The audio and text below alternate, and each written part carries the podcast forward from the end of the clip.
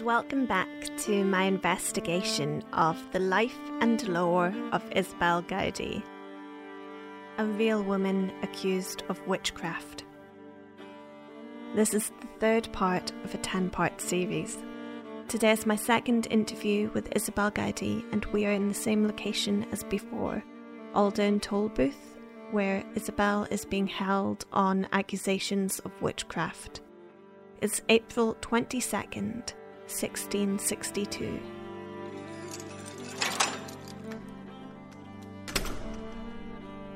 Greetings, Isobel. How are you? I sit on the wrong side of sorrow. Oh, I'm sorry, Isobel. I'm sorry that this is where history places us together.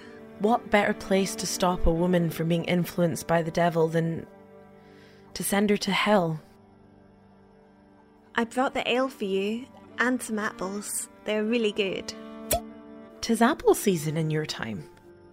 In my times, we've lost the rhythm of the seasons, so there's always apples.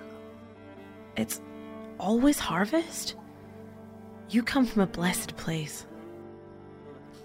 I come from the same area as you, Loch Loy, just a different time when we take apples from a harvest season across the sea, if we need them or want them, I guess. Then, if this place is to take so many apples from countries beyond, you will tell me why they say I cursed it? I shouldn't have mentioned that yesterday, Isobel. It's my wrong. We don't have much time, and I can't risk being caught here. Please, can we go back to talking about your life? You were telling me about meeting the devil in a flax field. If we must. How did the devil change your shape into that of a hare? Our shapes can't hold the essence of all that makes us. It couldn't be so. The body holds the spirit in the same way a peat holds fire. The fire needs the peat to feed and burn. But it could pass over to anything you hold nearby a log, a candle, a torch. It's so simple. The devil holds a candle near the flame, and the fire dances over. Just as the devil could offer a shape for your soul to flow into, and so it pours in. I don't really understand. You should understand more of magic than I, moving through the time like the mouse in the jail cell. Nothing binds you to this place, yet it's where you arrive.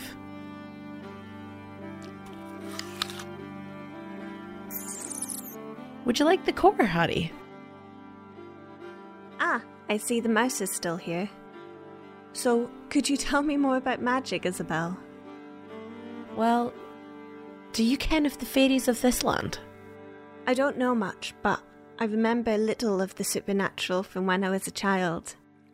My granny used to tell me to wash my face in the spring on the first day of May to bring me beauty. Uh, the spring in the Culbin, do you know it?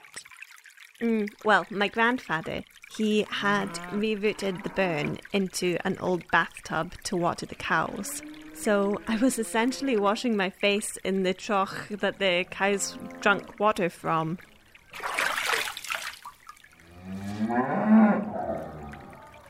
I'm not sure it gave me any beauty at all, or if the cows interfered with this magic, this tradition. the spring would bring you health and share it with the cows as well. A cow in good health is a blessing indeed.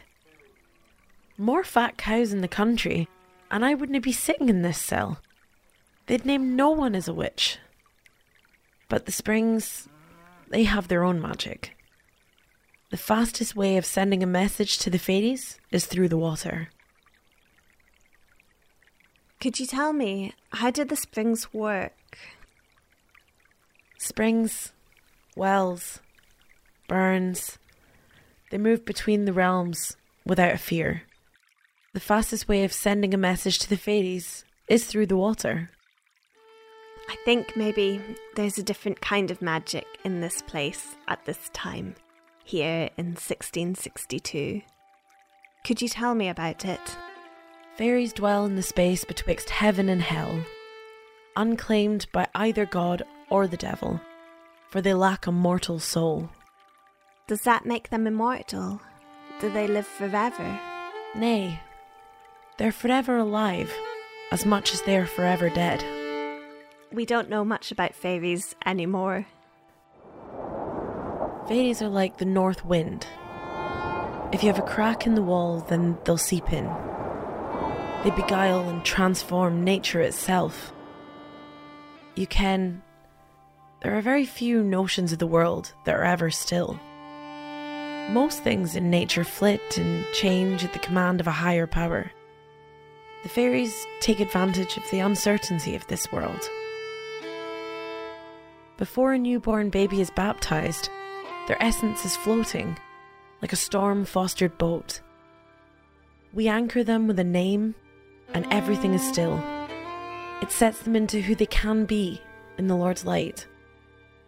But before we receive the blessing of a name, the fairies at any point may snatch us away and replace us with one of their own, a changeling. There's a comfort that something as pure as a baptism can tether a new child to our world, keep them in this safe harbour. This assurance is misplaced, an illusion. A strong arm easily lifts an anchor, just as a name can be taken by a fairy or by the devil himself. Witches are said to renounce their baptism to gain access to these powers the forces of the fairies, the power of the Lord of the Underworld.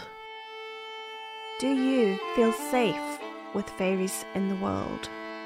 There's nowhere else that I'm invited to eat meat, more meat than I can eat, than with the fairies. Think on that. Their generosity knows no bounds.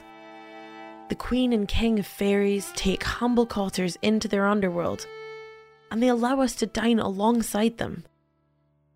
I've seen a hill open into a fair and large braw room. Can you imagine a laird inviting me into his manor to serve me meat? Never.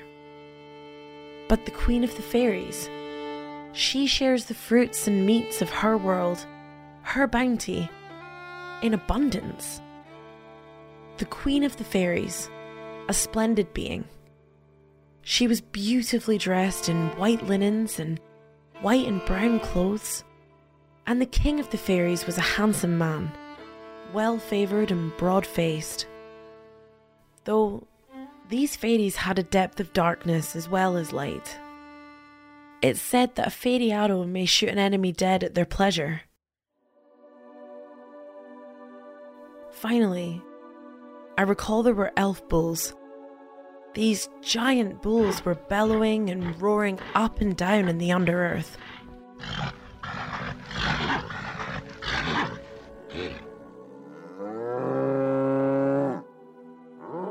They frighten me greatly. When the wind rages, I can still hear those elf bulls. I can hear them bellow in the fairy caverns.